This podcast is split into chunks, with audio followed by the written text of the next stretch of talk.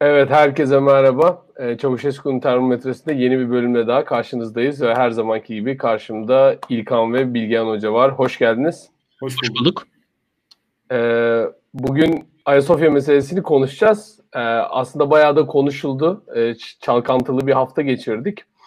Ee, en son bugün İmamoğlu e, bir şeyler söyledi. Bu, bu meselelere geçmeden önce herkes iyi mi? Halinizi hatırınızı sorayım. Burak Hocam nasılsın? Biraz yorgun görünüyorsun ama bir şey yoktur inşallah. Bu hafta iyiyiz. Bir hadise başımıza gelmedi. Gayet iyiyiz.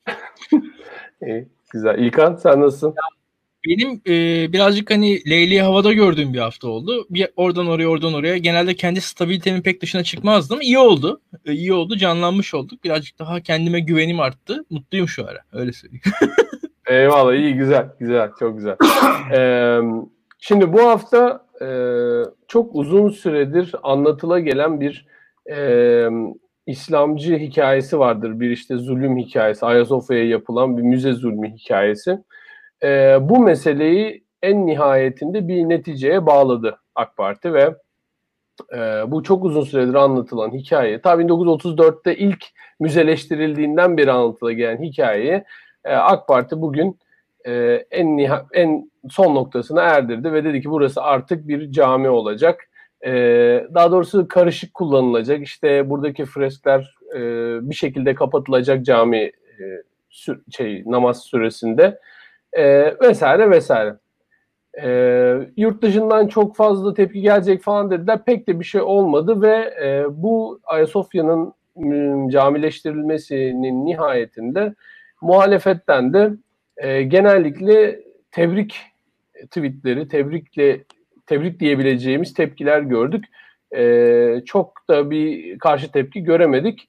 E, bugün biraz geç olarak İmamoğlu bir açıklama yaptı. Onunki birazcık bir alternatif olabilir bu tebrik e, edilmesine. Farklı bir muhalefet yöntemi e, kullandı İmamoğlu.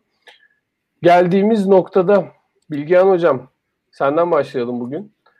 Ne diyorsun? Evet. Nedir durum? Ee, yani hakikaten e, enteresan bir hafta sonu geçirdik. Ee, birçok insanın sinirlendiği, birçok insanın da e, beklentilerinin boşa çıktığı bir e, hafta sonu oldu. E, bunu muhalefet açısından söylüyorum. E, çünkü genel olarak muhalefette olanlar bilir ki e, böyle kriz anlarında muhalif siyasetçilerin tepkisi birçok e, muhalifi rahatlatmaz, ifade etmez böyle bir yetersizlik duygusu olur. Temsil edilememe duygusu olur. Bunlardan e, bir tanesini yaşadık bence. E, muhalifler açısından hakikaten iyi bir hafta sonu değildi. E, Ayasofya'nın ibadete açılması e, gerçekten büyük bir olay. Büyük bir siyasi olay her şeyden önce onu söylemek gerekiyor. Yani bu İzmir'deki ezan provokasyonu gibi değil. E, ya da AK Parti'nin daha önce de ifade ettiğimiz gibi elinde fenerle e, toplumdaki kimlik gruplarını kışkırtmak için aradığı e, münferit hadiselerden bir tanesi değil. Yani Ayasofya'nın ibadete açılması Türk sağı açısından çok önemli bir hadisedir. E, bununla ilgili büyük bir literatür vardır. Türk sahanın önemli demagogları Ayasofya meselesine değinmeden geçmemişlerdir. Ve e, bugün siyasal olarak e, sağ fikriyatı benimseyen e, her genç lise yıllarından itibaren Ayasofya ile ilgili metinler kur Ayasofya'nın müze olması e, onlar için bir e, fütühat duygusu uyandıran hadisedir. Dolayısıyla e, bu siyasal muhafazakarlık e, ya da siyasal İslamcılık ya da genel itibariyle çok kaba söylemek gerekirse Türk sağ düşüncesi açısından Ayasofya meselesi e, önemli bir meseledir. Ve bu mesele e, böyle alttan alarak, geçiştirilerek, kendinizi koruyarak atlatabileceğiniz bir mesele değildir. Yani burada Tayyip Erdoğan çok önemli bir kurşun sıkmıştır. E, bu belki son kurşunudur. Bundan sonra başka elinde kurşun var mıdır yok mudur bilemeyiz. Bence var. Ben o son kurşun e, iddiasına katılmıyorum. Yani Tayyip Erdoğan birçok e, yeni mücadele başlatabilir. Ama bence çok önemli bir e, kurşundu bu. Ve bunu sıktı e, beklendiği üzere e, bu birçok tepkiye sebep oldu. Bu tepkilerden birincisi tabii e, laiklik üzerine ve Kemalizm üzerine kurulan tepkiydi. Olumsuz bir tepkiydi. Öte taraftan hani hepimizin yıllardır konuştuğu bizim de burada birçok programda söylediğimiz bu kutuplaşma meselesi aslında tekrar ön plana çıktı bu şekilde. E, en azından tabanda bu şekilde ortaya çıktı.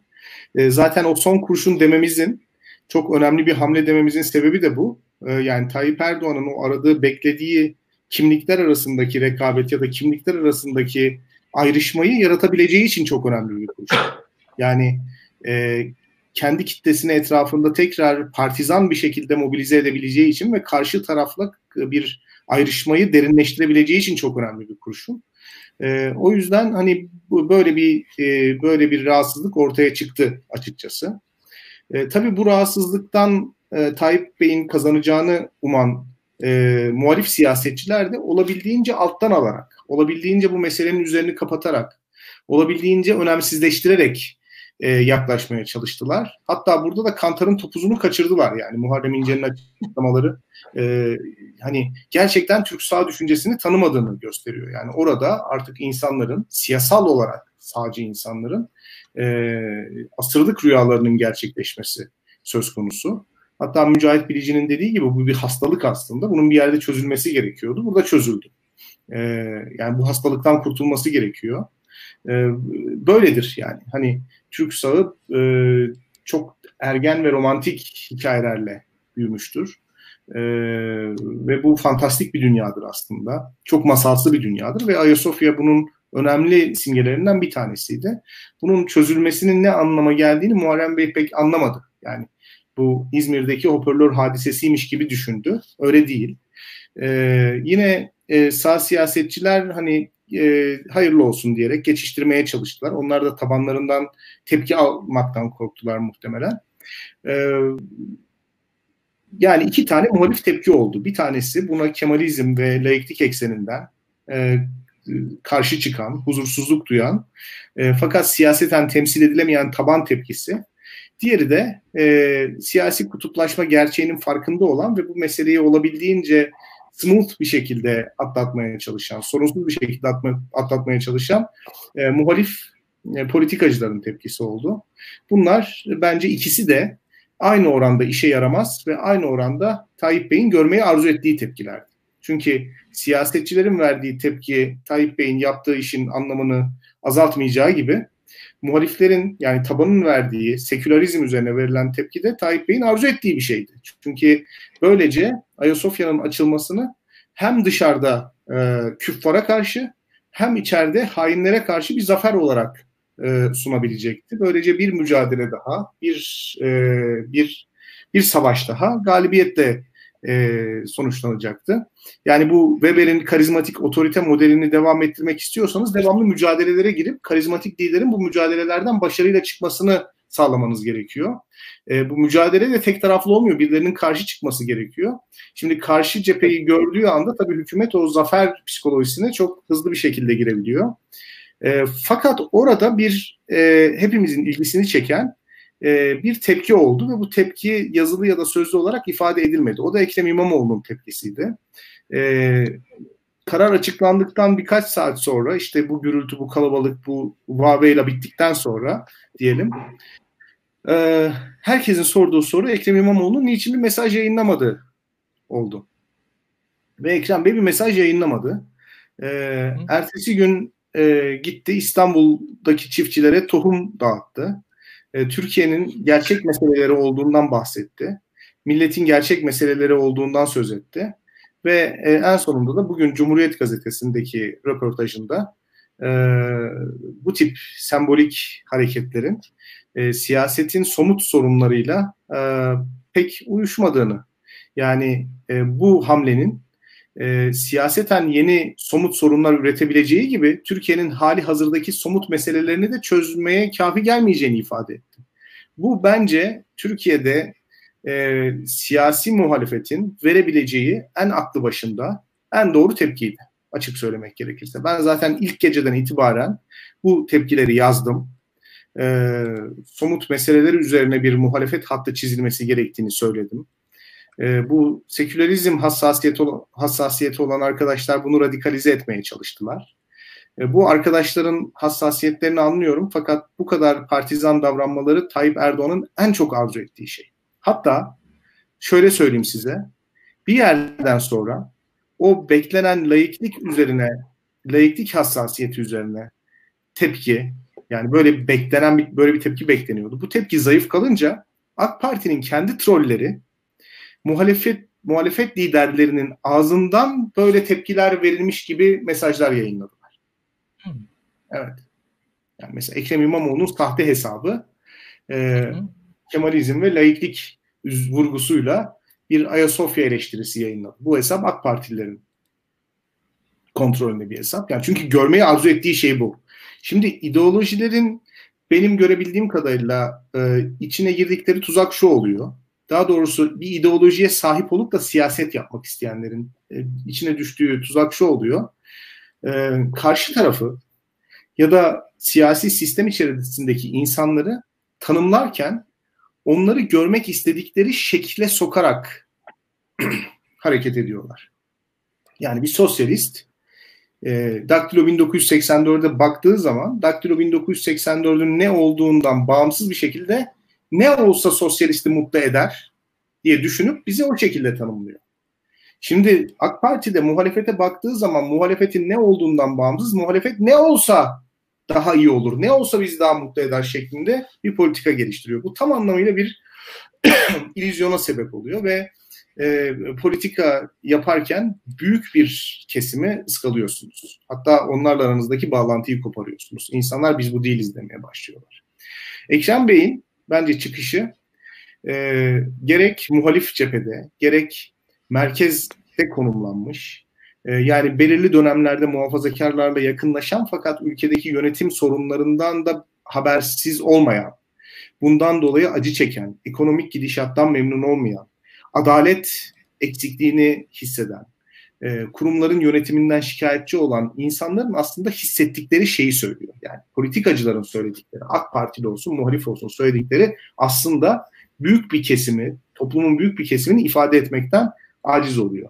Ne diyor e, Ekrem İmamoğlu? Bu meselenin anlamını gayet iyi idrak ediyorum diyor.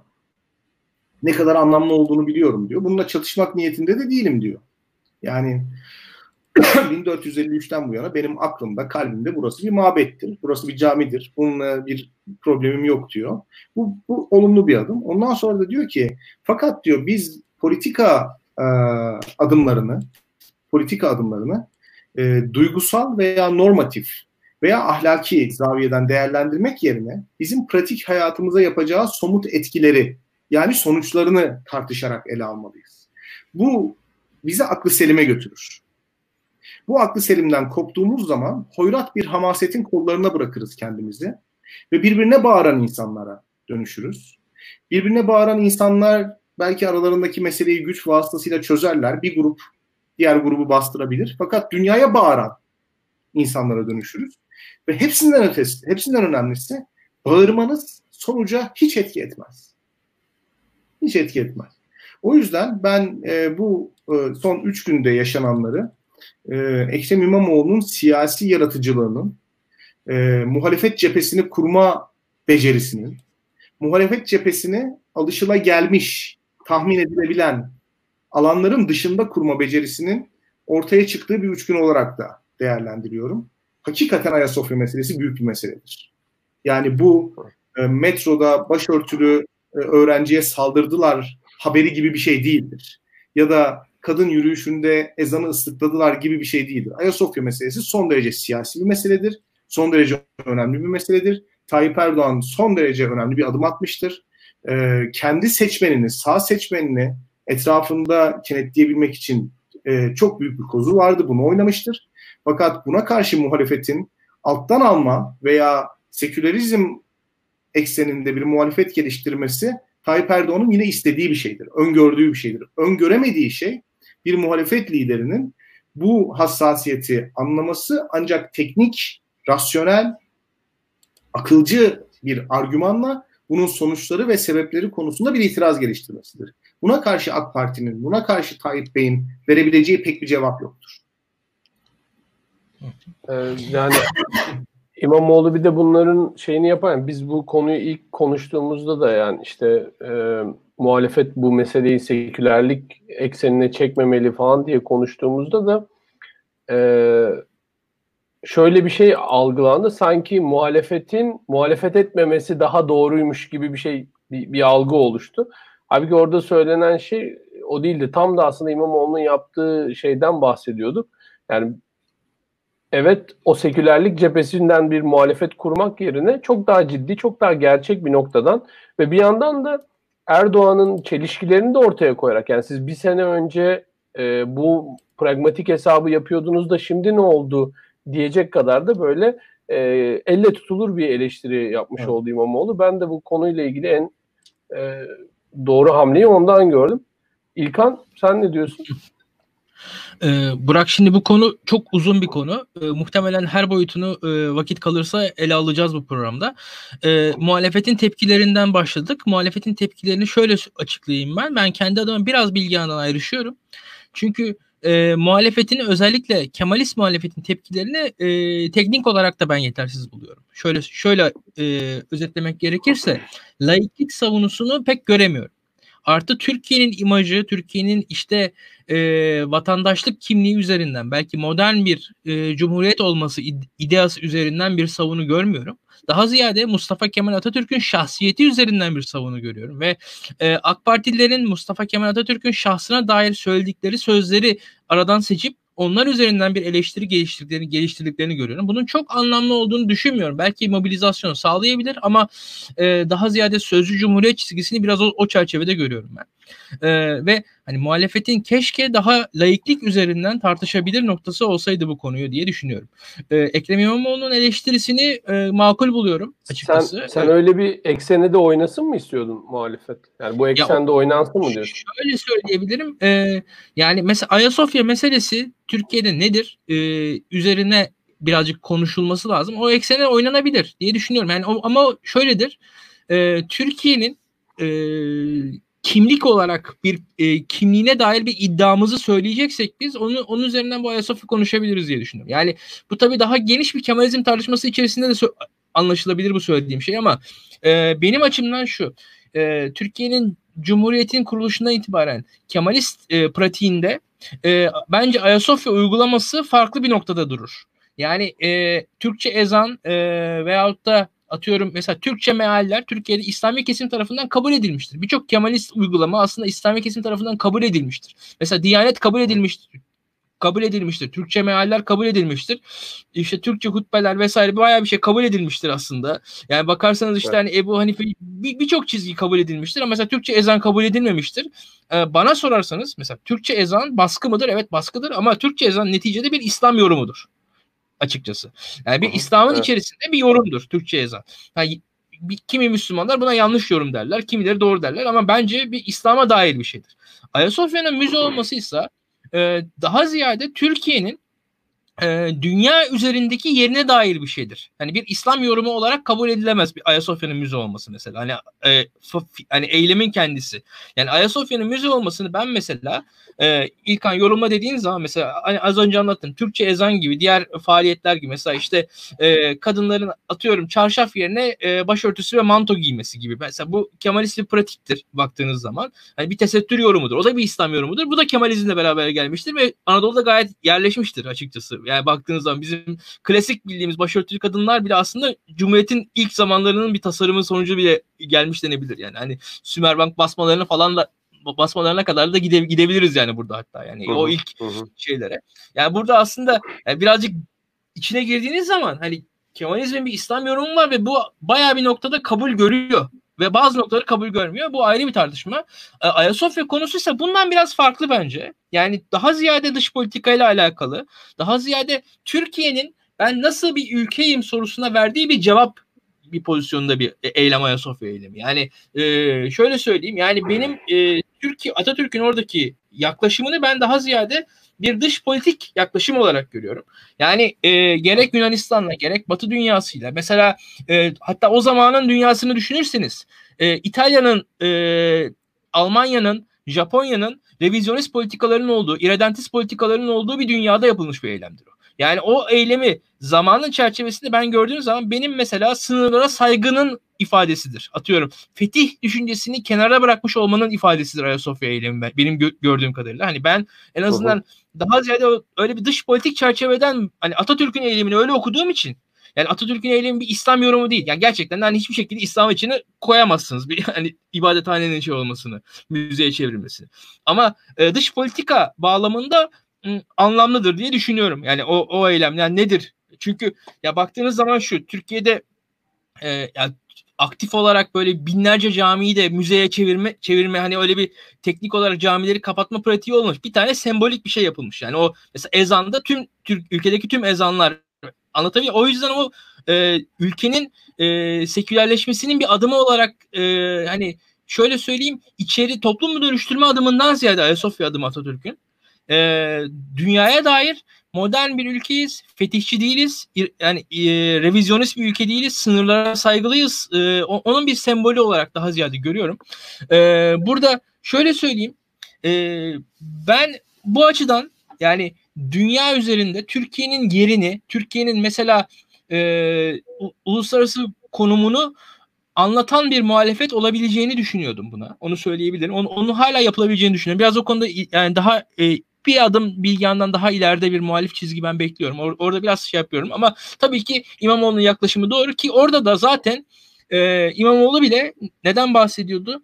Tayyip Erdoğan'ın bir yıl önceki açıklamalara referans, açıklamalarına referans veriyordu. O açıklamalarda aslında Türkiye'nin uluslararası bir kaybı olabilir diyordu. Şu an Türkiye'nin kaybı olmuş mudur? Bence olmuştur. Bu kaybı biz şu an görüyor muyuz? Şu an anında görmüyoruz ama zamanla yavaş yavaş göreceğiz ki e, kendi adımı bazı tahminlerim var. İşte Avrupa Birliği, Birliği ile ilişkilerde olabilir. Yunanistan'la ilişkilerde olabilir. Ee, bakarsanız Tayyip Erdoğan'ın kendi uluslararası imajında olabilir. Yani şöyle söyleyeyim. Düne göre yarın Tayyip Erdoğan'ı e, Londra'da, Paris'te, Washington'da, New York'ta savunacak insanlar daha zorlanacaklardır. Karşılarındaki muhataplarını ikna etmekte. Çok basitçe bu evet. eylem neticesinde. Yani dün Tayyip Erdoğan'ı savunmak için Türkiye ne kadar bir lobi faaliyeti yapacaksa yarın birazcık daha fazlasını yapmak durumunda kalacaktır. Daha yüksek bir maliyet üstlenecektir Türkiye.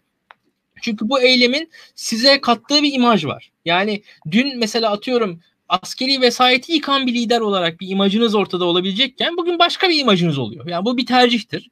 Ee, bugün tutup bir müzeyi ibadethaneye çevirme e, hikayesi tabii ki size bir ama şu var e, kendince de şu olabilir, uluslararası getirisi de olabilir diyebilir. Yani dünyada da bir İslami kamuoyu var. Oradan da bir destek aldığını düşünebilir. Oradaki mobilizasyonu sağlayabilir. O da bir e, şu an Türkiye'nin oraya da oynadığı da gerçek yani. Onu da söylemek lazım. Yani birazcık öyle söyleyeyim. Benim e, karşımda yani Türkiye'nin uluslararası imajı açısından yani Türkiye mesela hani, e, yani NATO üyesi bir ülke. Avrupa Birliği'ne aday bir ülke. Türkiye OECD üyesi bir ülke. Yani Türkiye'ye bakarsanız dünyadaki kalkınmış ülkeler liginde. Hatta yani hani birinci dünya, ikinci dünya, üçüncü dünya Türkiye birinci dünya ülkesi olarak hani ama onların başarısızı olarak kabul edilen bir ülke. Hani onların hani birinci ligin sonuncu sırasındaki bir ülke olarak göz, gözüken bir ülke evet. Türkiye.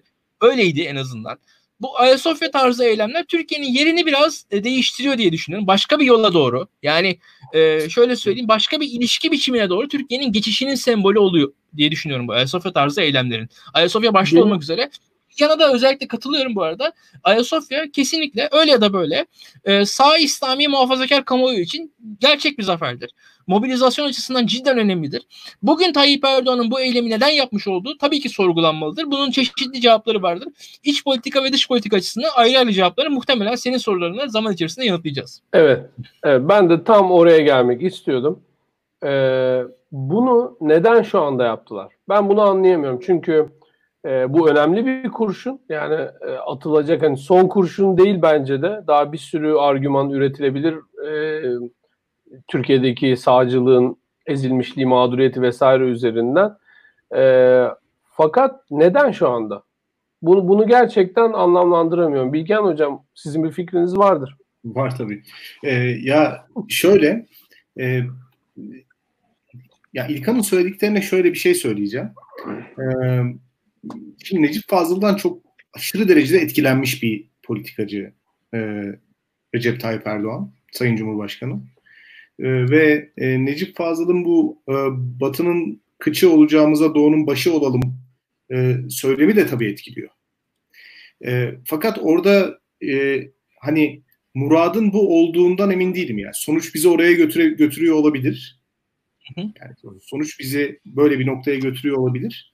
Fakat zaten e, hani e, o Büyük Doğu felsefesinin ya da e, İslamcı popülizmin aslında böyle bir ideolojik çerçevesi var. E, burada sorun şu, e, Batı'nın e, tabirimi hoş görün, Necip Fazıl böyle söylediği için söylüyorum. Kıçı olmaktan vazgeçmek bizi otomatik olarak doğunun başı yapmıyor. Tabii. Yani anlatabiliyor muyum? E, dolayısıyla hatta Türkiye Doğu dünyasında bir prestiji varsa bu Batı dünyası içerisindeki yerinden de neşet ediyor olabilir. Hani bu nokta gözden kaçırılıyor. İkincisi Doğu dünyası yani hani Ayasofya'nın cami olarak açılması bir ulusal güvenlik stratejisi olarak kullanılması e, hani Doğu dünyasında, İslam dünyasında bir sevince sebep oldu. Böyle böyle açıklamalar okuduk bazı sivil toplum kesimlerinden. E, fakat zannedildiği gibi de e, politik olarak destek bulunmamış da olabilir. Hatta e, Türkiye'nin Amerika Birleşik Devletleri'nde lobisini yapan Katar gibi ülkeleri de çok zor duruma düşürmüş olabilir. Yani Türkiye'nin e, ulusal güvenliği açısından bir hamle olduğunu düşünmüyorum. Yani sonuçları açısından uluslararası tepkimeler doğuracak. Olumlu ya da olumsuz göreceğiz. Bence olumsuz olacak. Senin e, fakat şeyin odak noktan dış politika mı yani hocam? Değil. Yani e, onu söylüyorum zaten. Yani dış politika açısından hani biz bunu yapalım ve İslam dünyasını, Arap sokağını arkamıza alalım gibi bir anlayış varsa bile bu beklendiği gibi olmayacak. Çünkü biliyorsunuz Körfez'de iki tane e, kamp var ve Arap dünyasında aslında temel olarak iki tane kamp var ve hani bunlar Amerika Birleşik Devletleri'ne yakın durmak istiyorlar. İkisi de yakın durmak istiyor. E, Batı dünyasının gözünde meşru olmak iki taraf için de çok önemli. Dolayısıyla bu tip hamleler o Orta Doğu'daki dengeleri de e, bu kamplar arasındaki ilişkileri de bunların Birleşik Devletler'le olan ilişkilerini de bozabilecek açık söylemek gerekirse. O yüzden ben hani böyle e, Mustafa Kemal'in Ayasofya kararının evet Türkiye'nin dünya üzerindeki yeri ve Türkiye'nin nasıl algılanışıyla alakalı bir tarafı olduğunu düşünüyorum. Burada katılıyorum. Fakat Tayyip Erdoğan'ın bu kararının böyle bir gayesi olduğu düşüncesinde değil. Yani Türkiye e, Mustafa Kemal tarafından yönetildiği zaman çok partili bir rejim değildi. Bu demokratik açıdan kötü kabul edilir. Ancak ulusal güvenlik açısından yapılan hamleler iç politikada meşruluk arayışı e, sonucunda olmadığı için e, son derece rasyonel hamleler olarak kabul edilebilir. Yani katılıyorum. Yani Ayasofya meselesi e, bir anlamda Türkiye'nin Avrupa'da iş yapmak istediği devletlere karşı verdiği açık bir sinyaldir. Ve Türkiye'nin hani sağ kesimin, muhafazakarların oturup düşünmesi gereken nokta Mustafa Kemal'in ve etrafındakilerin popüler halk desteğini almak yerine e, halkın e, çok da hoşuna gitmeyecek hamleleri niçin yaptığını düşünmeleridir. Bunu yapmaları gerekir. Yani Mustafa Kemal niçin cuma namazına gidip hemen çıkışında yarı İslami yarı Türkçü nutuklar atmamıştır? Mustafa Kemal niçin 600 yıllık bir camiyi müzeye dönüştürmüştür? Yani İslamcı popülizmin buna karşı verdiği cevap Mustafa Kemal'in zaten İslam'a karşı bir figür olarak İslam'ı yıkmak için e, ve etrafındaki insanların İslam'ı yıkmak için e, geldiğidir. Yani bir deccal yakıştırması yap, yapılır. Fakat bunun doğru olmadığını biz e, İslam'a karşı olmak yerine İslam'ı yeniden yorumlama çabaları olduğu için anlıyoruz. Yani e, Paul Jean Louis Ard'ın kitabını okudun İlkan sen bu İslam topraklarında otoriter rejimleri. Yani orada da adam anlatıyor yani burada aslında laiklik dediğimiz mesele İslamiyet'in daha pratik hayata uyumlu hale getirilmesi ve daha Türklere uygun bir hale getirilmesi. Yani gerçek anlamda bir laiklik yok. Sadece İslamiyet'in bir Türkiye yorumu var. Yani Ömer Faruk mesela şöyle bir şey söylemiş. Bu çok önemli bir şey. Ee, dış politik dış politika açısından sanırım herkes evet. okuyabilmiştir. Evet, evet. Yani e, evet, podcast'te aktardığımız zaman belki dinleyenler dinleyenler olacak. Ha, evet. Evet. Ee, ABD'nin en büyük Müslüman kuruluşlarından ISNA bugün e, bu kararı desteklemediklerini söyledi. ABD'de binlerce cami açtık. Bunu çoğulculuk sayesinde yaptık. Bunu kaybetmek istemiyoruz dedi başkanı evet. yazmış evet. Ömer Faruk Topal. Ona da selamlarımızı yollayalım. Evet, evet, yani bu şimdi çok bu çok önemli bir şey. Yani e, zaten bir yıl önce Tayyip Erdoğan da bunu söylüyordu. Yani bizim evet. işte evet. bunu söyledi. Ama bugün yani dolayısıyla şunu söylemek istiyorum. Yani dış politika açısından e, bir gayeyle bu hamlenin yapıldığı kanaatinde değilim.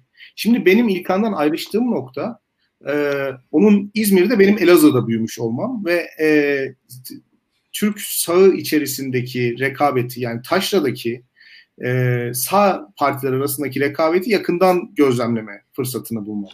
Şimdi şu, mesela Cumhuriyet Halk Partisi şu anda sistemin en rahat partisi çünkü temsil ettiği insan grupları e, var fakat e, rakip politik yapılar yok. Yani rekabet halinde olduğu bir politik yapı yok. Rekabet hali dediğimde bu outbidding'den bahsediyorum. Yani competition'dan bahsetmiyorum. Mesela laiklik söz konusu olduğu zaman daha fazla laik olma ya da daha fazla kemalist olmak zorunda değil. Daha fazla sosyal demokrat olmak zorunda değil. Daha fazla sosyalist olmak zorunda değil. O açıdan müthiş bir pragmatizm alanı var Cumhuriyet Halk Partisi açısından. Öte taraftan sağ siyasete baktığımız zaman sağ siyaset arkadaşlar hızla bölünüyor. Yani bugün MHP ve AKP'den yeni partiler çıktı. Ee, bugün sağ siyasette baktığınız zaman e, Büyük Birlik Partisi, Saadet Partisi, hadi bunları da sayalım. İyi Parti, Gelecek Partisi, Deva Partisi, AK Parti ve MHP 7 tane parti var. Ve 7 tane parti birbiriyle daha fazla sağcı olmak için yarışıyor. Yani evet. daha fazla sağcının oyunu alabilmek için yarışıyor. Şimdi bunlar arasında e, bu rekabet bence Tayyip Bey'in kime konuştuğunu ya da bu hamleyi kime karşı yaptığını da açıklayan bir şey. Yani Ayasofya'yı kapatma hamlesi laiklere karşı verilen bir gözdağı değil. Ya da onlara karşı verilen bir mücadele, onlara karşı alınan bir zafer değil. Amacı bu değil. Amacı bu değil. Yani bugün AK Parti ve Tayyip Erdoğan'ın etrafındaki kadro e, bana sorarsanız son 4-5 senedir gücünün doruklarında e, politik eylemleri için asla ve kata hesap vermeyen, bunu e, milli güvenliğe bağlamakta hiç zorlanmayan, dolayısıyla siyasetin dışına çıkartmayı başaran bir kadro. Yani artık Tayyip Bey'in gücünü sekülerlere karşı, Kemalistlere karşı, Beyaz Türklere karşı ispatlama gibi bir gayesi yok. Bu, bu gaye onu rahatsız eden bir şey değil. Dolayısıyla bu hamleyi yapmasının sebebi bence sağ siyaset içerisindeki rekabetin kızışması, son birkaç aydır yayınlanan anketlerin moral bozucu olması, moral bozucu olması ve yeni çıkan partileri olabildiğince krize sokabilecek politikalarla, sembol siyasetiyle, kimlik siyasetiyle e, onları bir şekilde destabilize etmek.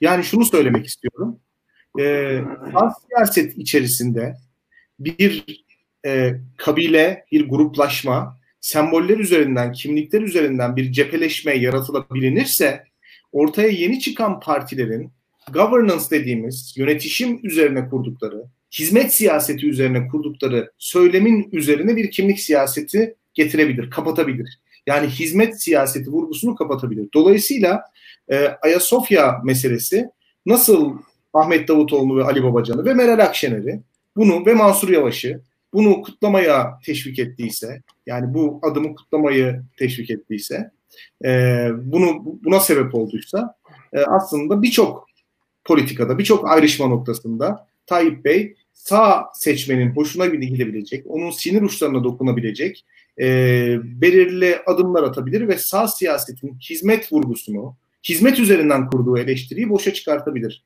Bakın bir şey söyleyeceğim. Bir ay sonra mesela idam meselesi ısıtılabilir. Yani idam konusu Türkiye'nin gündemine gelebilir. Hani mesela İyi Parti'nin e, terörle mücadele konusunda e, İçişleri Bakanı'nı beğenen bir sözcüsü var. İyi Parti'nin FETÖ ile mücadele konusunda da hükümeti beğenen bir sözcüsü var. Şimdi bütün bu söylemler ortadayken yani hükümete itiraz etmek, muhalefet etmek yerine ona takdirlerini, sitayişlerini sunan figürler var sağ partilerin içerisinde. Bütün bunlar ortadayken e, biz birkaç ay sonra idam olmalı mı olmamalı mı gibi bir tartışmanın içerisinde kendimizi bulabiliriz. Bulabiliriz. Yani son kurşun değil diyorum ya. Bunun için diyorum. Yani o yüzden sem- semboller, kimlik hizmet üzerinden kurulan eleştiriyi kapatmalı. Çünkü sağ siyaset, bakın bir şey söyleyeceğim. Türkiye'de sağ siyasetin itibarı yerlerde. Gerçekten yerlerde. Yani 1980'li yıllarla beraber muhafazakarların işte gerek e, Fransa'da gerek İngiltere'de gerek Amerika Birleşik Devletleri'nde yaşadıkları bir utanç vardı muhafazakar entelektüellerin. Bu Thatcher'ların, Reagan'ların, Özal'ın gelmesiyle beraber bu utancı muhafazakarlar ve sağcılar üzerlerinden attılar. Hatta sol daha yobaz, daha ortodoks bir şekilde tanımlandı. Sağ proje yapan, refahı arttıran, başka insanlarla ilişki kurmakta zorlanmayan bir noktada konumlandı. Revizyonist bir aldı. Dolayısıyla sağın itibarı 1980'li yıllarda oldukça yükselmişti. Daha aklı başında, daha aklı selimle hareket eden, daha yenilikçi, daha diyalog yanlısı insanları temsil eden bir kavram olarak kullanılıyordu. Şu anda sağ oldukça köhne, oldukça ergen, oldukça itibarsız bir noktada. Şimdi yeni çıkan aktörler Davutoğlu ve Babacan ve Meral Hanım e, bu itibar kaybeden sağ itibar kazandırma derdinde olan tekrar hizmet siyasetini öne çıkartmak isteyen liderler. E, bunun karşısında da MHP ve AKP'nin hamaset üzerine, kimlik üzerine, kabilecilik üzerine, zor üzerine, diyalog kurmak yerine bastırmak gibi bir politika üzerine kurdukları e, bir duruş var, bir cephe var. Şimdi bu ikisinden birisi kazanacak. Burada laiklerin, Kemalistlerin hani bu oyunun figüranı olmak gibi bu adamların kendi aralarındaki hesaplaşmayı e, Tayyip Bey'in lehine çevirmek veya aleyhine çevirmek gibi oynayabilecekleri bir rol var. Yani ben Kemalistlere ve laiklere bu eksene oturtmayın derken bu mesele Kemalizm açısından veya laiklik açısından çok önemsiz bir meseledir demiyorum. Tekrar söylüyorum. Bu mesele Kemalizm açısından veya laiklik açısından, sekülerlik açısından, modernite açısından son derece rahatsız edici bir meseledir. Rahatsız olmaktan hiç kimse utanmamalıdır. Çok rahatsız olduğunu söylemediğim ben. Fakat ben de. bu rahatsızlık üzerine kurulacak bir muhalefet cephesi Tayyip Bey'in, Devlet Bey'in Babacan ile, Davutoğlu'yla, Akşener ile, siyasetin, sağ siyasetin diğer aktörleriyle kurdukları ilişkiyi etkileyeceği için cepheyi buradan kurmayın diyorum. Evet. Ee, İlkan, hmm. Burak Hoca uzunca bir analiz yaptı. Tabii.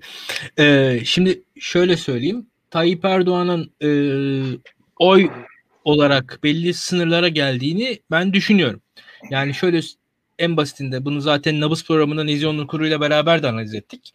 O yayında da açıkçası söylemiştik. Ee, ve çok basit bir denklem kurmak gerekirse bugünden sonra yani artık bugünlerde Tayyip Erdoğan'ın ekonomik bir başarı hikayesi anlatarak yani yarınlar bugünlerden daha iyi olacak diyerek e, apolitik seçmenlerden oy alması ihtimali zor.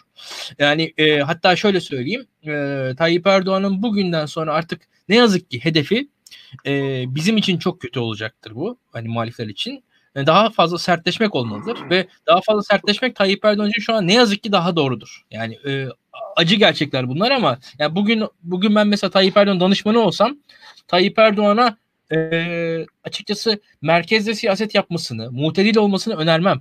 Ortalama bir siyasetçi için mutedil olmak, merkezde siyaset yapmak doğrudur. Merkezi kapmaya çalışmak doğrudur ama bugünden sonra Tayyip Erdoğan için merkezi kapmaya çalışmanın e, pek de alemi yoktur. Aksine merkezi yok etmeye çalışmak onun için mantıklıdır. Ve e, çünkü şöyle bir şey var. Ekonomik bir hikaye anlatma kabiliyetinin ben kalmadığını düşünüyorum Tayyip Erdoğan. Türkiye'nin ekonomik şartları gereğince. Yani e, sokağa çıktığımız zaman bu gözüküyor zaten. Yani gerek işsizlik oranları, gerek e, esnafın hali vesaire bunları çok da e, acite etmek de istemiyorum ama açık net gerçeklik var ortada. Buradaki evet. mesele şu Tayyip Erdoğan açısından en doğru hareket kendi seçmen tabanını maksimum mobilizasyona ulaştırmaktır. Ee, burada tabii ki e, birkaç aşaması var bunun. E, birincisi alternatif partilerden ona gelecek oylar ve esas önemlisi de kendi tabanı olup sandığa gitmeyecek. Ne olursa olsun Türkiye'de her zaman %10-20 bir sandığa gitmeyen oy var. E, ve onu e, maksimum şekilde sandığa getirmeye çalışacaktır. Yani düşünün AK Parti'nin oyu %40 ise bir %4 de yani Türkiye'de AK Parti oy verme ihtimali olan ama e, sandığa gitmeyen %4 ila 8 bir insan grubu var Türkiye'de. Yani ta, istatistik olarak hani tahmini olarak yaklaşırsak yani hani bu insanları sandığa götürmek amacına e, yönelik olabilir diye düşünüyorum. Ama şu benim için bu Ayasofya kararı öyle ya da böyle e, Türkiye nasıl bir ülke sorusuna dair bir cevap. Türkiye nasıl bir ülke sorusuna dair bir cevap. Türkiye'nin uluslararası pozisyonlarına dair bir e, tercih diye düşünüyorum ben. Yani hani ne olursa olsun bir uluslararası bağlamda okuyorum ki Ayasofya kararına karşı beklenenin aksine nispeten tepki göstermeyen Perinçek çizgisinin de Mavi Vatan vesaire üzerinden izahlar getirmesi de bana bunu hatırlatıyor. Onu da söyleyeyim. Yani öyle ya da böyle Yunanistan başta olmak üzere gerek Akdeniz'de gerek Ege'de potansiyel çatışmaların e, acaba işareti olabilir mi diye kendi adıma korkuyorum, çekiniyorum. Bunu da söyleyeyim. Yani burada biraz ben o uluslararası bağlamı hep görüyorum. Yani e, o tarafında ve uluslararası bağlamının da hani ulusal olarak da Türkiye nasıl bir ülke? Yani biz vatandaşlık zemini içerisinde e, eşit vatandaşlar yani kimliği ne olursa olsun, kökeni ne olursa olsun, dini felse yani dini felsefi inancı ne olursa olsun eşit vatandaşlar mıyız? Sorusuna ne yazık ki olumsuz bir cevap diye düşünüyorum şu anki yapılan eylemi. Bilgehan Hoca Bilgehan Hoca'yı bastım. ee, peki yani şimdi anladığım kadarıyla ikiniz de şuna şey yapıyorsunuz yani hem Tayyip Erdoğan siyaseti sertleştirecek e, önümüzdeki dönemde o o e, sandığa gitmeyen insanları mobilize etmek için. E, fakat benim aklıma şu takılıyor. E, bu ekonomik durum böyle devam etti, ettiği müddetçe kararsızların sayısı arttıkça o artan kararsızların kararsızlaşma sebepleri ekonomik problemler. Ee, ekonomik problemler dolayısıyla kararsızlaşan insanlar bu tip kimlik meseleleriyle geri dönebilirler mi? Yani siz böyle bir ihtimal görüyor musunuz? Bilgen Hocam mesela merak ediyorum. Yani ben e, önümüzdeki dönemde ekonomi daha da kötüye gidecek. Yani bunun artık iyiye dönecek bir şey yok. Herhangi bir düzeltme yapılması da pek mümkün değil maalesef. E, bu kötüleşme arttıkça AK Parti'den kopacak ekip e, sağ siyaset, sağ kimlik siyaseti ne kadar sertleşirse sertleşsin bir yere varabileceğini düşünmüyorum. Hayır. Bilgehan hayır. Hocam sizin... Ben, ben de düşünmüyorum. Ee, ya hükümetler ülkeleri yönetmek için vardır. Yani partiler hükümetleri yönetmek için, hükümetler de e, devleti yönetmek için vardır. E, yani bütün amacınızı iktidarda kalmak üzerine kurarsanız, bütün enerjinizi buna harcarsanız size seçimi kazandıran şey sizin ülkeyi yönetememenizi sağlayan şeye dönüşür. Yani seçimleri kazanan veya ve ülkeyi yönetemeyen insanlara dönüşürsünüz. Yani bu aslında çok hani e, yani e, demokrasinin ruhuna da çok uygun bir şey. Yani bazen siz doğru hamleleri yaparsınız. E, ülkenin ya da ülkede yaşayan insanların refahına olumlu yansıyan hamleleri yaparsınız ve seçimi kaybedebilirsiniz. Mesela çok sıkı bir ekonomik reform programı uygularsınız ve seçimi kaybedersiniz. Bazen de seçimi kazanırsınız ve ülkeyi yönetemezsiniz. Şimdi buradaki en kötü senaryo bence AK Parti'nin muhtemelen yaşayacağı senaryo hem ülkeyi yönetememek hem seçimi kaybetmek. Çünkü ülkeyi yönetmeden e, seçim kazanmak için sizin bazı kaynaklara ihtiyacınız olması lazım. Yani yönetim performansınız düşük seyrederken iktidarda kalmaya devam edebilmeniz için demokratik rekabetçi bir sistemde hakikaten hatta otoriter sistemler için de söyleyebiliriz ama onu biraz üzerinde düşünmek gerekiyor. E, mevcut kaynakları çok etkin kullanmanız, etkin organize etmeniz veya hali hazırda e, doğal kaynaklarınızın olması gerekiyor. Şimdi e, bu Javier Marquez demokrasi dışı rejimlerde Çin meselesine dikkat alıyor. Onun için duraksadım orada. Hani doğal kaynaklar doğrudan demek istemedim. Mesela otoriter bir sistemde de aslında belirli oranda bir açıklığa ihtiyacınız var. Marquez Çin'in ekonomik gelişimini iktisadi tartışmanın serbestleşmesine bağlıyor. Yani iktisadi konularda alternatif fikirleri, paralel fikirleri, e, birbiriyle çatışan fikirleri kamusal alanda özgürce temsil edilmesine izin verirseniz eğer bu beraberinde e, bu beraberinde iktisadi olarak da verimli bir dönemi getiriyor. Şimdi biz bakıyoruz Türkiye'nin doğal kaynakları yok. İktisadi tartışma, kamusal tartışma serbest değil ve ekonomik performans kaçınılmaz olarak kötüye doğru gidiyor. Yani 12 bin dolardan 8 bin dolara inmiş bir milli gelir var ve bunun nerede duracağını da kimse bilmiyor. Mesela bu sene turist gelmeyecek Türkiye'ye. Ayasofya meselesinden sonra hele hiç gelmeyecek. Yıllık 400 trilyonluk gelirinizi sadece bir müzeden 400 trilyon kazandığınız bir gelir kalemini bir çırpıda e, seçim yatırımı olarak yani 400 trilyon aslında seçime para harcıyorsunuz. Hatta bu bir sene de değil yani mesela e, önümüzdeki senelerdeki gelirden de fedakarlık yapıyorsunuz. Dolayısıyla hani bu tip hamlelerle genel refahın altına oyuyorsunuz. Bu şekilde e, kötü gidiş anketlere yansıdıkça iki tane seçenek ortaya çıkacak. Yani demokratik siyasetin iptal edilmesi veya e, demokratik siyaset içerisinde kalınarak daha da radikalleşme. Ben demokratik siyasetin iptal edilmesi e, meselesini çok muhtemel görmüyorum açıkçası. Yani normal bir şekilde demokratik siyaset bence Türkiye'de devam edecektir. Çünkü Adalet ve Kalkınma Partisi Çin Komünist Partisi'dir. Hı hı. Yani demokratik siyaset derken seçimlerin ortada kalacağından bahsediyorsunuz tabii bu arada. Evet, evet. Seçimlerin yani ortada kalacağın, e, e, seçimlerin ortada yani seçimlerin devam edeceğini, seçimler devam vesilesiyle meşruluk arayacağını düşünüyorum. E, evet. Çünkü seçimler olmadan meşruluk hakikaten çok zor bir mesele. Yani çok birçok aktörü ikna ederek yapacağınız bir ulusal güvenlik çerçevesi veya bir ideolojik çerçeveye ihtiyacınız var. Bunların bunların arasında ulusal güvenlik çerçevesi AK Parti'nin muhtemelen kullanacağı şey olur. E, o durumda da e, o ulusal güvenlik hamlelerini yaptığınız zaman hani bunun bedeli sadece iç aktörlerden gelen tehditler değil dış aktörlerden gelen tehditler oluyor. Onun bedeli çok daha ağır. Yani e, anlatabiliyor muyum? Dolayısıyla hani Ergun Özbek yani, hocamın söylediği gibi yani bu adamların rüyası şudur. E, hem otoriter bir şekilde ülkeyi yöneteyim hem seçimler olsun e, hem de her seçimi ben kazanayım gibi bir rüya. Yani böyle bir rüya. E, dolayısıyla e, ben şunu söylemek istiyorum. E, hani İlkan'ın dediği gibi yani kötü gidiş beraberinde radikalleşmeyi getirecek. Çünkü hani bu yönetim sistemi bu yönetim sistemi amaç olarak zaten AK Parti'den dolaylı olarak faydalanan insanlara el, elverişli bir ortamı hazırlamak üzerine kurulu değil. Bu yönetim sistemi AK Parti'nin bizzat hayatın her alanını ekonominin, akademinin, sosyal e, grupların, sivil toplumun her alanını kontrol etmesi üzerine, medyanın her alanını kontrol etmesi üzerine kurulu bir, bir alan. Şimdi bunu kapasitesi olan bir devlet başarabilir ama bence Adalet ve Kalkınma Partisi ve MHP bloğunun kapasitesi e, hakikaten Türkiye'nin %50'den fazlasını bu şekilde yönetmeye, Türkiye'nin kaynakları, Türkiye'nin %50'den fazlasını bu şekilde yönetmeye izin vermiyor. Bunu yapmaya çalıştığınız anda e, kaynak organizasyon, kaynakları dağıtım organizasyonunu iyi beceremiyorsunuz. Çünkü iktisadın amacı, ekonominin amacı, aktörlerin amacı, akademisyenlerin, gazetecilerin amacı hükümeti iktidara tutmak olamaz. Yani bir berberin amacı AK Parti'ye e, iktidarını devam ettirmek olamaz. Bir berberin amacı iyi saç kesip parasını kazanmak olur. Bir akademisyenin amacı AK Parti'nin iktidarın devam etmesi olamaz. Onun amacı makalesini yazıp puan toplamak olur. Bir holdingin amacı AK Parti'ye daha fazla vergi vermek değildir. Daha fazla para kazanmaktır. Vergi onun sonucudur, amacı değil. Şimdi bunun yerine siz bütün toplumu kendi organize ettiğiniz bir şekle sokmak isterseniz ve sizin siyasi amaçlarınızı benimsemesini isterseniz orada büyük bir performans kaybı oluyor. Biz şu anda bunu yaşıyoruz.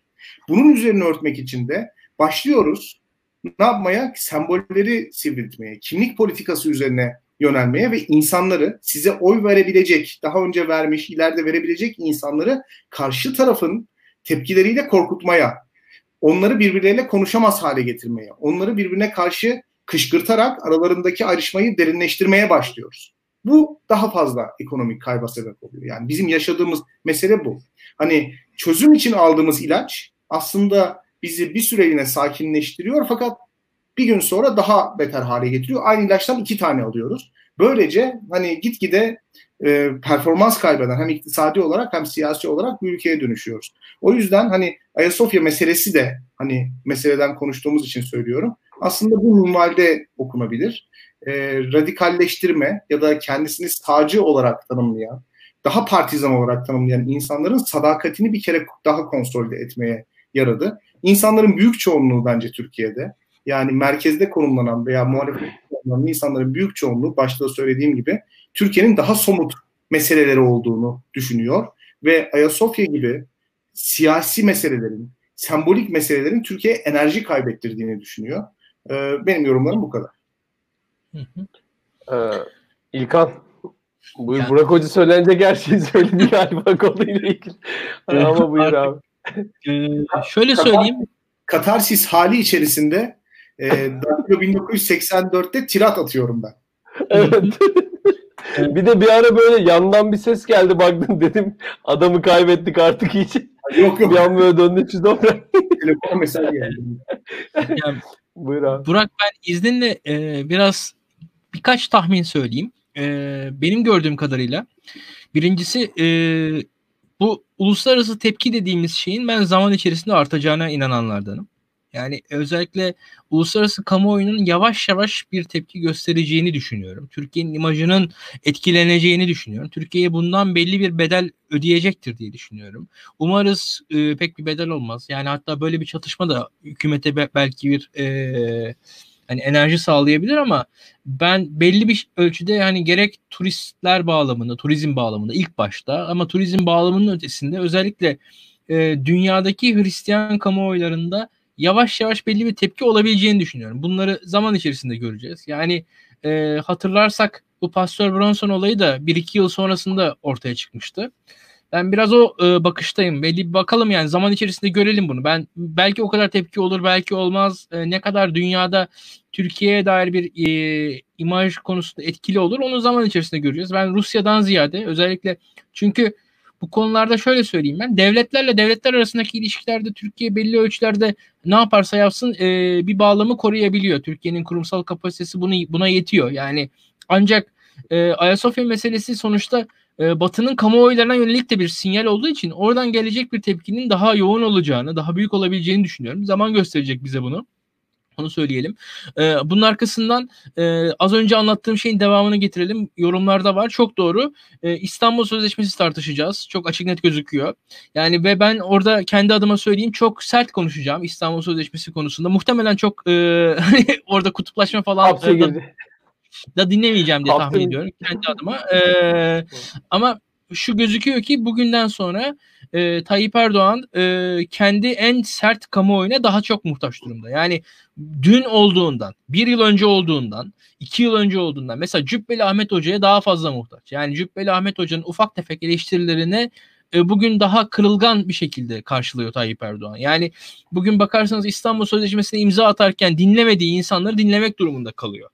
Dün dinlemediği, dinlemek zorunda hissetmediği mesela insanları dinlemek durumunda. Bu açıdan mesela Bilgehan'ın anlattığı hikaye mantıklı. Yani e, dün mesela İstanbul Sözleşmesi'ne imza atarken eleştirenler vardı kendi kamuoyunda, kendi İslami kamuoyundan ama onları dinlemek zorunda hissetmiyordu. Çünkü muhtemelen o taban için rakipsiz olduğunu düşünüyordu. Belki bugün rakipli olduğunu düşündüğü için acaba mı o tepkileri veriyor? Veya kendi şahsi hikayesine dair bir şey mi?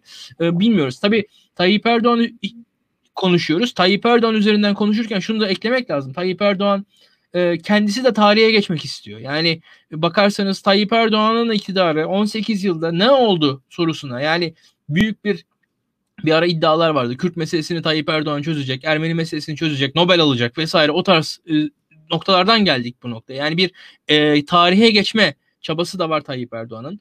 E, fakat bu tarihe geçme çabalarında şimdiye kadar başarısız oldu baktığınız zaman. Yani Türkiye bu 18 yılda tamam yönetti doğru. Türkiye belli ölçülerde dönüştü o da doğru ama e, şu olaydır dediğiniz e, pek de fazla şey yok. Yani bu Ayasofya mesela öyle bir olay. Yani bugün 50 yıl sonra Tayyip Erdoğan döneminde ne oldu sorusuna verilecek cevaplardan bir tanesidir. En azından hani Ayasofya isim olarak, sembol olarak hani sembol dedik hani hepimizin hayatına dokunmuyor. Fiili hayatımızı değiştirmiyor ama Hani 50 yıl sonra anılabilir mi? Anılabilir. Yani o açıdan da onu söyleyeyim. Yani orada öyle bir şey var ve Tayyip Erdoğan kendi şahsi hikayesinde, kendi şahsi tarihinde yani ben tarih kitaplarına geçerken ileride yani 21. yüzyıl Necip Fazıl'ı anacak mı beni acaba? Yani bir Abdülhamit'in Necip Fazıl'ları falan anıldığı gibi yani 2080'lerin 2090'ların Necip Fazıl'ının anı, anıp anmayacağı belki onu düşündü diye düşünüyorum. Onu da ekleyelim. Yani Tayyip Erdoğan şahsı açısından da biraz konuyu dağıtmış oldum ama bunu e, bunu da eklemek istiyorum. Yani bu e, bu eylemin tabii ki pratik tarafları var. Yani teknik olarak tartışıyoruz. İşte yani dış politika tartışıyorum, iç politika tartışıyorum ama bir de Tayyip Erdoğan şahsi hikayesinde Tayyip Erdoğan'ın şahsına dair bir şey bu.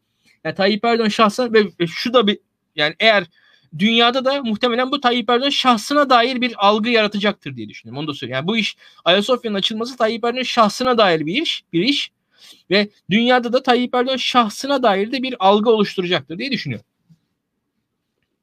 Peki e, bu meselenin yani e, en nihayetinde önümüzdeki dönemdeki dış politika eksenini de etkileyeceğini düşünüyoruz herhalde değil mi Bilgehan Hocam? Evet. Bu iş nereye gidecek, ne olacak? Ya, ya dış politikada ne yapacağız bir, peki?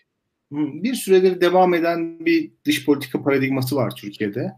E, bu da dış politikanın militarize olması e, ve e, rasyonel dış politika yerine e, rasyonelleştirilen dış politika anlayışının hakim olması. Bu şöyle bir şey. E, şimdi e, bizde e, aktörler rasyonel aktörler olarak kabul edilir. Yani devletler rasyonel olduğu varsayılarak hareket eder, e, e, analiz ederiz. Böyle açıklarız. Ancak dış politika alanı e, tabii her aktörün sınırsız bilgiyle muhatap olduğu bir alan olmadığı için e, devlet adamları, karar vericiler sınırlı bilgiyle hareket ederler. Sınırlı bilgiyle hareket eden hiç kimse de mutlak rasyoneliteye ulaşamaz. E, böyle bir şeydir. E, şimdi e, dolayısıyla herhangi bir dış politika kararının e, kesinlikle en rasyonel karar olduğunu iddia etmek mümkün değildir. Peki dış politikada alınan kararların e, rasyonelitesini nasıl be, nasıl e, hesaplarız? Ve bunun aslında objektif bir hesaplama yolu yok açık söylemek gerekirse. Çünkü dış politikadaki herhangi bir gelişmenin birkaç sene sonra nasıl başka bir gelişmeyi tetikleyeceğini de bilmiyoruz. Yani mesela e, Churchill'in e, Musaddık'ın e, görevden indirilmesini istemesi İngiltere çıkarlarına çok uygunmuş gibi gözükebilir. Fakat bu mesele İran'ın daha sonra İslami bir devrimle sarsılmasını ve İran'ın tamamıyla Batı blokundan kopmasını da beraberinde getirmiş olabilir. Dolayısıyla 52 senesinde çok rasyonel gibi gözüken bir hamle e, daha sonra çok irasyonel sonuçlar verebilir. E, o yüzden rasyonelite meselesi çok tartışmalı bir mesele. Biz liberaller olarak dış politikadaki rasyoneliteyi sadece karar alıcının ve onun etrafındakilerin zihinlerinden ziyade toplumun bütün kesimlerinin çıkarlarının bileşkesi olarak alırız. Çünkü insanlar devlet için neyin rasyonel olduğunu çok bilemeyebilirler fakat kendileri için neyin rasyonel olduğunu çok iyi bilirler. Mesela Gaziantep'teki bir kunduracı Suriye'de savaş çıkarsa işlerinin duracağını çok iyi bilir. Fakat e, bir petrol şirketi Suriye'de doğalgaz veya petrol sahaları olduğunu bilirse buradaki savaşın da kendi işine yarayacağını çok iyi bilir. Dolayısıyla savaşı destekleyen toplum grupları olabilir, savaşa karşı çıkan toplum grupları olabilir. Genel itibariyle savaş insanların ölümüyle ve yoksullaşmasıyla sonuçlanır. Ve e, toplum kesimleri başka ülkelerle girilecek e, mil, militaristik bir karşılaşmaya çok fazla sıcak bakmamaları düşünülür. Fakat bu şöyle değişimlere uğramıştır. Daha e, köylü toplumlarda, şehirleri daha zayıf, sermaye yapısı daha zayıf toplumlarda e, sosyal kimlik, milliyetçilik üzerine çok rahat inşa edilebileceği için toplumda savaş meselesini büyük bir agresiflikle e, destekler. Milliyetçilik çok e, popüler hale gelir. Militarizm çok popüler hale gelir. Yani toplum bunları kabul eder. Dolayısıyla e, topluma sorduğunuz zaman da birkaç kişinin alacağı karar alınır. Şimdi liberalizm bunu çözebilmek için yani toplumdaki insanların çıkarlarının e, farkında olabilmelerini an, anlamaları için e, ülkelerin iç politik dizaynlarına çok önem verir. Der ki ülkelerin iç politikadaki anayasaları, vatandaşlarının anayasal hakları, mülkiyet garantisi, medya özgürlüğü, sivil toplum e, özgürlüğü, toplanma hürriyeti, protesto hürriyeti garanti altına alınmalıdır ki biz bir ülkenin dış politikada daha barışçıl davranmasını bekleyelim. Şimdi Türkiye'de iç politikadaki demokratik atmosfer e, azaldıkça dış politikadaki militarizm meselesi de arttı. Çünkü hükümetin rasyonel politika olarak öne sürdüğü mesele hepimizin hayatını, birçok insanın hayatını olumsuz yönde etkilese de bunun irasyonel olduğunu, bizim çıkarımıza aykırı olduğunu iddia edebileceğimiz platformların sayısı azaldı. Yani biz mesela Suriye operasyonunu medyada çıkıp söylediğimiz, eleştirdiğimiz zaman, bunun ulusal çıkara aykırı olduğunu söylediğimiz zaman işimizden oluyoruz. Anlatabiliyor muyum? Çıkamıyoruz. Çıktığımız zaman işimizden oluyoruz. Böyle bir bedeli oluyor. Ee, kamusal tartışma tamamıyla hamaset tarafından domine ediliyor. Ve şimdi önemli bir şey söyleyeceğim. Bu aslında AK Parti'nin yönetim biçimi hakkında da bize ipuçları veriyor. Yani 2002'den bu yana attığı kamusal politika adımlarını e, public debate'in yani kamusal tartışmanın konusu yapan bir AK Parti var. Şimdi bu şaşırtıyor insanları. Yani otoriter bir ülkede kamusal tartışmanın ortadan kaldırılması gerekiyor. Fakat Türkiye'de iyi kötü bir kamusal tartışma devam ediyor. Sosyal medya devam ediyor. İşte muhalif kanallar var, Sözcü var, Cumhuriyet var, Fox TV var falan. Fakat Türkiye gibi rejimlerin kendine özgü bir tarafı var. Bunlar kamusal tartışmayı serbest bırakmakla beraber kamusal tartışmanın teknik eksende ilerlememesi için her şeyi yapıyorlar. Ne demek teknik eksen? Teknik eksen herhangi bir politika politika adımının sebeplerini ve sonuçlarını, olası çıktılarını açık ve akademik ve bilimsel bir şekilde tartışmak demek. Bunu tartıştığı için kimsenin başına bir şey gelmemesi demek. Ve bu tartışmanın sonucunda bu tartışmanın sonucunda e, ortaya çıkabilecek bilginin hamasetten arınmış, duygusallıktan, ahlakilikten, normlardan arınmış olması demek. Biz askeri vesayeti sona erdirirken bile o sırada yaşanan davalarda bile bu meselenin hukuk tekniği açısından bir tartışmasını yapmadık. Yani ya acaba e, Ergenekon iddianamesinde mesela e, Tuncay Özkan'ın kanalı Kanal Türk'tü değil mi? E, evet. Kanal Türk'le ilgili bir cümle var. Ben hatırlıyorum. E, ekonominin ekonomik gidişatı kötü göstererek darbeye zemin hazırlama gibi bir suça biz itiraz etmedik.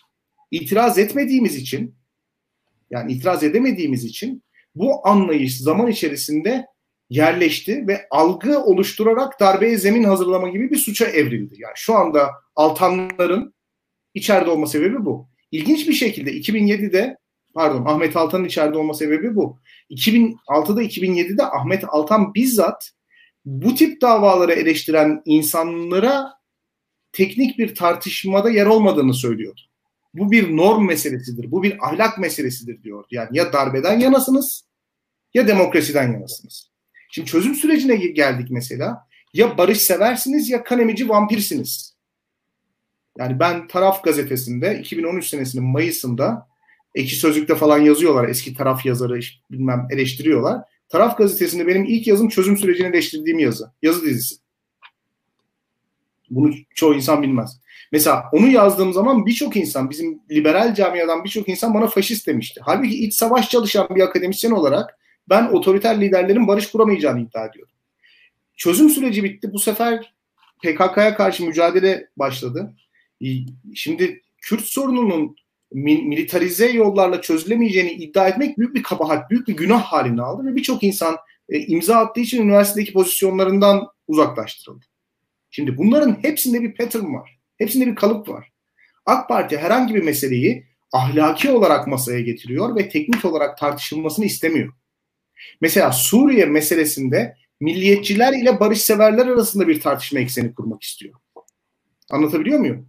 Sanki milliyetçilik Türkiye'nin en rasyonel, en gerçekçi politikasıymış gibi karşısında romantik barışseverleri bulmak istiyor. Ve karşısında hayır efendim ben de bir Türkiye Cumhuriyeti vatandaşı olarak ülkem için rasyonel olanın senin uyguladığın politika olmadığını düşünüyorum diyen birisini görmek istemiyor. Çünkü teknik eksen de kurulmuş bir kamusal tartışma AK Parti'nin en nefret ettiği şeydir. O yüzden başa dönelim. Ekrem İmamoğlu'nun bugün Ayasofya meselesinin sonuçlarını aklı selimle değerlendirmeye davet etmesi, teknik bir tartışmaya davet etmesi AK Parti'nin en görmek istemediği şeydir. Hiç görmek istemez. Dış politika meseleleri de bizde böyle tartışılıyor. Libya meselesinde o bölgedeki lojistik zorluklar, uluslararası hukuk problemleri açısından tartışılmasını hiç istemiyor. Bakın ben arada bir bakıyorum Libya meselesini konuşanlar, konuşanlara. Libya meselesini konuşanlar ulusal mütabakat hükümetinin meşru hükümet olduğunu kabul ederek dolayısıyla Türkiye ile anlaşma yapmaya hakkı olduğunu kabul ederek başlıyorlar. Şimdi ulusal mütabakat hükümetini meşru hükümet kılan anlaşma hükümetin aldığı her kararı parlamentonun onayına tabi tutuyor. O yüzden bizim Libya ile yaptığımız anlaşma uluslararası bir anlaşma değil. Hükümetler arası bir mütabakattır. Anlatabiliyor muyum? Yani mesele anlaşma demiyor zaten onu bilenler. Demiyorlar evet demiyorlar. Öyle ama izleyen hiç kimse anlamıyor olayı. teknik teknik olayı bilenler ama izleyenler anlamayacak şekilde anlatılıyor. Çok acayip bir şey o yani. Haklı. Tabii. Çünkü orada artık Türkiye'nin e, emperyal oyunu bozan. Şimdi Türkiye Libya'daki petrol kuyularına ulaşarak emperyalizmin oyununu bozuyor. Ya bu çok hani anlatabiliyor muyum? Çok saçma bir argüman. Başka bir ülkenin petrol alanlarını kontrol etmek emperyalizm olmuyor. Bunu kontrol etmek tam tersine emperyalizm karşıtı bir duruşa tekabül ediyor. Şimdi e, şunu anlıyorum. Mesela Fransa'nın Total petrol şirketinin burada e, üretim yapması Türkiye Petrolleri Anonim Ortaklığı'na da bu üretim yapma hakkını verir. Bu bizim ulusal çıkarımız gereğidir. Dolayısıyla Libya'da bu rekabetin içerisine girmeliyiz gibi bir anlayış etrafında tartışılsa birisi de muhtemelen çıkıp Mersheimer ve Stephen Walton 2003'te Irak Savaşı'nı eleştirdiği gibi arkadaş diyecek harcadığım para bu, petrolden gelecek para bu. Bu parayı harcamak bu petrol gelirine değmez. Fakat bunu da yap yapmıyoruz. Yani ben karşımda Libya'ya ulusal çıkarımız için gidiyoruz. Oradaki kardeşlerimiz, Müslüman kardeşler, ihvancılar falan hiç umurumda değil. Ben bu adamın petrolünü istiyorum diyen bir AK Partili görmek istiyorum. Ki biz bunun ne kadar saçma olduğunu tartışabilelim. Bu eksene oturmuyor tartışma. Bir şey tarih anlatısına gidiyor. Vallahi hocam anlatıyorsun biz de dinliyoruz. Ben, ben hiç kesmedim. Beş aydır ders veremiyorum Burak. Böyle karanlık odaya kapatılmış gibiyim. Yani. Bir açtığın anda ders vererek çıkıyorum. İlkan eklemek istediğim bir şey var mı? Senin bir de sormak istediklerin de olabilir Bilgehan Hoca'ya bu konuda. Bu konuyu çünkü aslında bu konu bizim 3-4 e, evet. haftadır falan konuşmayı ertelediğimiz bir şey. İstersen sen de e, hem ekle hem de sor. Kesinlikle e, Bunu da çıkartalım. E, şöyle söyleyeyim ben. E, Türkiye'nin bazı konularda e, bir yola girdiğini düşünüyorum ben mesela ama bu yola girdiği anda da bu yolun bedelini ilk anda ödemediğini, o ilk anda aslında heyecanlı bir şekilde bir övgü, bir anlatı sahibi olduğunu ama bu bedellerin zaman içerisinde ortaya çıktığını düşünüyorum. Bunlar mesela Ayasofya böyle bir mesele, Libya böyle bir mesele bence. Hatta Suriye de böyle bir mesele oldu zaten. Suriye'nin bedelini ödemeye başladık. Yani baktığımız zaman hani bu geçen sürede ya Suriye'de ne aldık ne verdik sorusuna cevap ararsak çok net bir şekilde anlarız. Ee, Libya konusunun da biraz biraz biraz böyle olabileceğini düşünüyorum ben. Çünkü şu gözüküyor Türkiye e, bir açıdan hani hafif bir revizyonist pozda bir e, dış politika bir şekilde e, güdebiliyor. Fakat bu güdebildiği alan aslında bizim zannettiğimiz kadar sınırsız ve sonsuz bir alan değil. Ya yani bunun bir sınır, sınırı ve sonu olacaktır diye düşünüyorum. Çünkü baktığımız zaman e, mesela Trump'ı iktidara taşıyan süreç Amerika'nın Libya'daki bir hezimeti sonucudur. Ve Amerika bunun sonucunda e, Libya'dan çekilmiştir. Mesela büyük güçlerin birçoğu Libya'dan aslında çekildi. Yani ve fakat o bu çekilme ila nihaya olan bir çekilme değil. Mesela Suriye'ye Rusya'nın girişi olduğu gibi aslında büyük güçlerin de dünyadaki büyük güçlerin de yani e, işte Rusya'nın, Amerika'nın vesaire e, Libya'ya bir girişlerini ben bekliyorum. Er ya da geç. Yani bu bu sene olur hani gelecek sene bilmiyorum ama bu Libya'dan ila nihaya bu ülkeler uzak durmayacaklardır diye düşünüyorum ben kendi adıma. Yani kendi tarih bakışımda yani bu uluslararası ilişkiler profesyonel değilim ama baktığım zaman bu güçlerin ila nihaya bu ülkelerden uzak durmayacaktır. Ama Amerika'nın kendi şahsı hani kendi özelinde Libya hikayesinin özellikle bir e, tramvayla başladığını, Amerikan elçiliğinin basılması, oradaki elçiliğin başına gelenler, Hillary Clinton'ın e-mailleri vesaire yani fakat bunun e, şu arada bir bir boşluk açtığını, o boşluktan Türkiye bir yerlere kadar gelebildiğini ben görebiliyorum ama bunun sonunun e, birazcık sıkıntılı olabileceğini ben öngörüyorum kendi yani burada yavaş yavaş açıkçası e, bu Bilgehan bunu birazcık da hani diğer ülkeler perspektifinden de belki değerlendirebilir. Libya için e, neticede Türkiye'nin imkanlarının da bir sınırı sonu olacağını ben görebiliyorum. Çünkü bakarsak kolay değil. Yani lojistik olarak yani bu eğer teknik ta yani tartışmaya da çok girmek istemem ama yani lojistik olarak lojistik meselesinin sınırları olarak e, Akdeniz vesaire bu kolay bir iş değil. Belli, belli zorluklar var. Bu zorlukları biz yavaş yavaş aşarız gibi geliyor.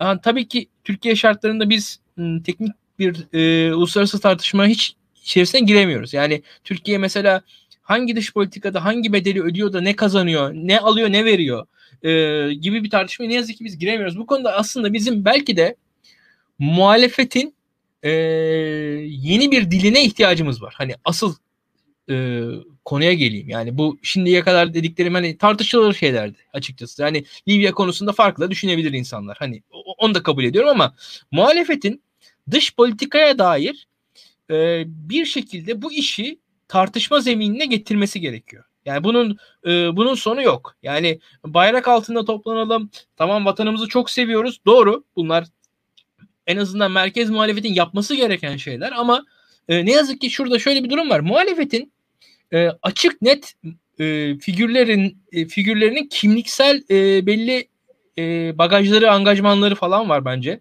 O açıdan doğru bir muhalefet muhalif değil. E, bu konularda oluşamıyor diye düşünüyorum. Gerek Suriye'de gerek Libya'da. E, burada da mesela Libya konusunda muhalif söylemler yeterli gelmiyor bana. Yani öyle söyleyeyim. Mesela hani muhalif söylemler şu şunu şu açıdan yani mesela kahvede iki kişi tartışıyor. Muhalif kişiye e, muhalif entelektüellerin e, savunacak doğru argümanları vermesi lazım. Bunu verme konusunda yeterli görmüyorum bunları. Ee, birazcık Bilgehan devam etsin buradan diye düşünüyorum. Bence çünkü tüm muhaliflerin eksikleri var. Ve burada da daha ziyade tartışan muhalifler de bir kısmı yurt dışında oldukları için Türkiye'ye dair bence haddinden fazla olumsuz. Yurt içindekilerin de bazen e, belli ölçüde körlükleri var. İki aşamada da hani hem yurt içi hem yurt dışı muhaliflerde de sıkıntı var diye düşünüyorum. Birazcık e, daha bir muhalif sorunu var Türkiye'nin bu açıdan. Yani muhalif entelektüel sorunu var belki de. E, bunun üzerine de belki gelecek dur- durmamız lazım. E, muhalif entelektüel nedir, ne değildir falan filan. Bu da hani e, Burak aklımızda olsun. Yani hakikaten bir yani hem yurt dışındaki muhalifleri hem yurt içindeki muhalifleri hem Kemalist muhalifleri hem milliyetçi muhalifleri artı işte Kürt kökenli muhalifleri falan e, bir hatta kendimizi de belki e, tek tek tartmamız gerekiyor diye düşünüyorum. Neyse Bilgen devam etsin buradan. E, sonra ya, biz... Burada bence bizim tartışmamız gereken mesele Milli Güvenlik Kurulu'nun e, artık hayatımızda olmaması meselesi. Şimdi Milli Güvenlik Kurulu 1960 ee, darbesinden sonra 61 Anayasası'yla kurulan bir yapı. Anayasal bir e, özelliği var ve biz yıllarca Milli Güvenlik Kurulu'nu Ümit Cizre Hoca'nın ifadesiyle bir gölge kabine olarak gördük. Çünkü Milli Güvenlik Kurulu e, kararları e, enteresan bir şekilde meclis denetimine açık değildi. Milli Güvenlik Genel Sekreteri bunun taslağını hazırlardı ve hükümete açıkçası bu kararlar dikte edilirdi. E, iç ve dış güvenlik konularında e, bir hani e, aslında tavsiye mekanı, tavsiye niteliğinde bir kararlar sunan bir yapı olması gerekirken tabi askerlerle siviller arasındaki güç dengesi e, simetrik olmadığı için açıkçası bu kararlar dikte ediliyordu. Daha da vahimi e, birçok konu ekonomiyle alakalı olduğu için e, biz hayatımızın birçok alanını güvenlikleştirmiştik. Mesela e, bu İsmail Hakkı Pekin'in bir röportajı vardı. E, bir anısını anlatırken ortaokul müfredat kitaplarını hazırlayan komisyonda üyeydim ben o zaman diyor. Balçiçek Pamir de şaşırıyor. Sizin ne işiniz var o komisyonda diye. Böyleydi yani. Hani, e, Rütük üyesi, Anayasa Mahkemesi üyesi, YÖK üyesi askerler vardı bizim hayatımızda. E, böyle bir şeydi. E, şimdi birçok konu tabii güvenlikle alakalı olduğu için e, askerler o konuda biraz gatekeeping yapmak istiyorlardı. E, ve ilginç bir şekilde tabii e, askerler siyasetçilerin oynama alanını da daraltıyorlardı. Mesela Kürt meselesi bunlardan bir tanesi. Kürt meselesi bir güvenlik sorunu olduğu için hiçbir sivil siyasetçi orijinal bir yaklaşım getiremedi. Şimdi Milli Güvenlik Kurulu e, Schmittiyen anlamda, Karl Schmitt e, okuduk hepimiz. E, istisna ile normale karar veren bir yapıydı yani egemendi. Türkiye'de. Ve bu egemenliğin meşruluğu da açık söylemek gerekirse oy falan değildi. Yani Milli Güvenlik Kurulu kimsenin oyuyla seçilen e, meşruluğunu halktan alan bir yapı değildi. Fakat kimin meşru olup olmayacağına halktan onay alsa da almasa da karar veren kurumdu. İşte Türkiye'de İslamcılık ve Kürtçülük meselesi, İslamcı ve Kürtçü partilerin kapatılma meselesi tamamıyla bununla alakalı bir şey. Çünkü Türkiye'nin normali e, Milli Güvenlik Kurulu'nun güvenlik çerçevesini benimseyen partilerden oluşan bir normaldi. Türkiye'nin istisnası ise bu çerçevenin dışında kalan partilerdi. Dolayısıyla biz hani 90'lı yıllarda demokratik rekabet vardı diyoruz ya. 90'lı yıllarda demokratik rekabet vardı ama sadece normal partiler arasında demokratik rekabet vardı. Yani Anavatan Partisi ile DSP arasında, Doğru Yol Partisi ile MHP arasında bir rekabet var. Çünkü bunlar milli güvenlik çerçevesine itiraz etmeyen partilerdi sistemin vasisi, sistemi e, gözetleyen, Türk dış politikasına yön veren, Türkiye'nin güvenlik politikasına yön veren kurum siyasetçiler değil. Dolayısıyla dış politika meseleleri ve güvenlik meseleleri iç politikada partilerin birbirine karşı üstünlük kurmak için yaratmaların e, yaratabilecekleri bir dalgadan e, mahrum idi. Daha doğrusu ne derler? Muaf idi. E, şimdi Milli Güvenlik Kurulu'nun ortadan kalkmasıyla beraber biz e, Türkiye'nin güvenliğinin ne olduğu, Türkiye'nin dış politikasının ne olacağı gibi konuları bir siyasi partinin inisiyatifine bıraktık. Ve bu siyasi parti e, yine Schmittyen anlamda egemen oldu. Böylece onun çizdiği güvenlik tanımının içindeki partiler normal partiler oldu. Onun çizdiği güvenlik tanımının dışındaki partiler de istisnai partiler oldu. Yani böyle saçma bir durum oldu. O yüzden bize terörist denilmesi çok vakayı adiyeden oluyor. O yüzden HDP'ye, CHP'ye, İyi Parti'ye terörist denilmesi çünkü onların kurdukları güvenlik çerçevesi tabii ki kaçınılmaz olarak kendilerinin devam etmesi üzerine kurulu. Yani günün sonunda AK Parti iktidardan indirebilecek herhangi bir parti tabii ki güvenliği tehdit edecek bir parti. Çünkü güvenlik çerçevesinde AK Parti yani ontolojik bir kriz yaşar aksi bir şey olursa. Şimdi burada ya siyasi sistemi ilga edeceksiniz. 1920'lere 30'lara döneceksiniz. Bu çok kötüdür ama tutarlıdır. Onu söyleyeyim. En azından milli güvenliği ya da ulusal güvenliği ya da dış politikayı kendi partiler arası hesaplaşmanız için kullanmamış olursunuz. Yani Türkiye'nin ulusal çıkarları sizin siyasi fahişeniz olmaz. Ya da demokratik bir sistem içerisinde milli güvenlik konularını daha açık, daha demokratik, meclis denetiminin e, denetimine tabi, kamusal tartışmayı tabi hale getireceksiniz. Şimdi biz ikisini de yapmıyoruz. Biz ikisini de yapmıyoruz. Böylece Türkiye'nin dış politikası e, Milli Güvenlik Kurulu'nun kerameti kendinden menkul paşalarının wisdom'ına, aklına göre değil, siyaseten belirli rakiplere karşı mücadele etmek ve ayakta kalmak zorunda olan AK Parti elitinin ve Milliyetçi Hareket Parti elitinin siyasi hesaplarına kalıyor. Bu bizim dış politikamızı, rasyonelitemizi rezil eden, berbat eden bir şey. Açık söylemek gerekirse. Bence krizi biz burada yaşıyoruz. Yani biz çok otoriter, e, Schmittyen bir dönemden çıktık fakat demokratik bir döneme giremedik. Arada popülist bir e, çukurda takıldık kaldık. Ve bu çukurdan çıkabilmek için de hani ya e, Milli Güvenlik Kurulu gibi bir yapıya sahip olacağız. Bu bence çok büyük bir geriye gidişe işaret eder. Ya da demokratik kurumlara sahip olacağız. Bence bu da çok büyük bir atılma işaret eder. Bunu çözdüğümüz zaman her şeyin güllük gülistanlık olacağını söylemiyorum. Türkiye'nin muhteşem dış politika başarılarının altına imza atacağını da söylemiyorum. Ancak en azından dış politika yapmaya karar verirken, hamle yaparken ülkenin içerisinde yarı yarıya bölünmüş, kutuplaşmış bir toplumla karşı karşıya kalmayız. Ya da dış politika kararlarını birbirine karşı kullanan, birbirine karşı bağıran, birbirini hızlı bir şekilde vatan haini ilan eden bir toplumdan kurtuluruz. Bunu yaparız. Ve bugün bütün realist bilim adamlarının kabul ettiği üzere sosyal uyum çok önemli bir ulusal güç parametresidir. Bu demek oluyor ki sosyal kutuplaşma da bir ülkenin e, ulusal güç kapasitesini e, zayıflatan bir şey. E, o bakımdan ben asıl sorunumuzun Milli Güvenlik Kurulu'nu yani bizi güven neyin güvenlik kılacağını, bize neyin tehdit olacağını belirleyen kurumun e, demokratik meşruiyeti olmayan, bu yüzden de kendi bünyesindeki paşaların aklıyla sınırlı bir çerçeve çizen Milli Güvenlik Kurulu'nun yerine kendi siyasi ikbali için milli güvenlikte hızlı bir şekilde oynayan e, AK Parti'ye ve Milliyetçi Hareket Partisi'ne geçmesi olarak yorumluyorum. Dikkat edin, Milli Güvenlik Kurulu var iken Milliyetçi Hareket Partisi de bu kadar milliyetçi değildi. Çünkü milliyetçiliğin de çizilmiş bazı sınırları vardı Türkiye'de. Çok enteresan bir şey bu. Yani Milli Güvenlik Kurulu'nun ortadan kalkması aslında MHP'nin arzu ettiği her şeyi güvenlikleştiren milliyetçilik anlayışının da bir anlamda e, çiçek açması ile sonuçlandı. Yani Devlet Bahçeli de MGK'dan kurtulmuş oldu. Hocam bu aynı zamanda da, daha rasyonel bir yani e, MHP'nin şu anda geldiği konuma gelmesini sağlayan şey aslında o çerçevenin kaybolmuş olması dedik ya askerin rasyonelliği de var değil mi bir şekilde? Yani çünkü Tabii. sonuçta e, hem para harcanacak hem asker harca yani insanlar ölecek vesaire bir sürü kısıtlaması Tabii. olduğu için Ya o enteresan bir şey. Mesela bizde e, e, mi, siviller mi daha militaristtir, askerler mi daha militaristtir bunu tartışmalıyız. evet.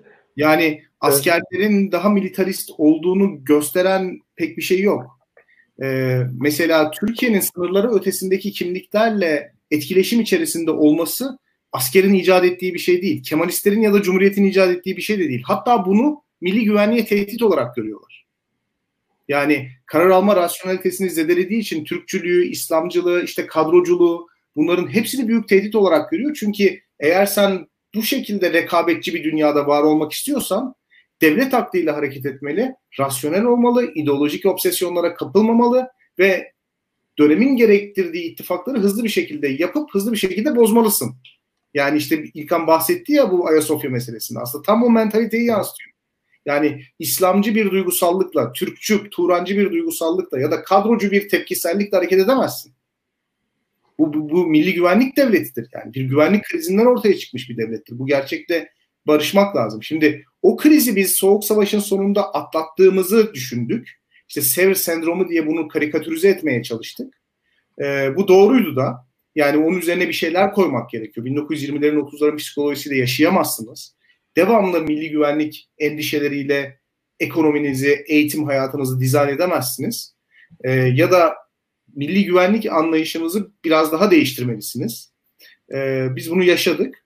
Fakat bizim oradan çıkışımız demokratik kurumları inşa etmek yerine milli güvenlik gibi kutsal, e, düşman yaratmaya müsait ve iç düşman e, yaratıp onu hoyrat bir şekilde ezmeye cevaz veren kavramın bir siyasi partinin eline geçmesi oldu. Yani olabilecek en kötü senaryo oldu. O yüzden dış politikada mesela yani Devlet Bahçeli'nin cevaz verdiği herhangi bir politikanın aniden Türkiye'nin milli güvenlik politikası olduğunu görüyoruz. Halbuki Devlet Bahçeli'nin söylediği, cevaz verdiği politika Türkiye'nin güvenliği açısından zararlı da olabilir. Mesela Suriye'de bunu gördük.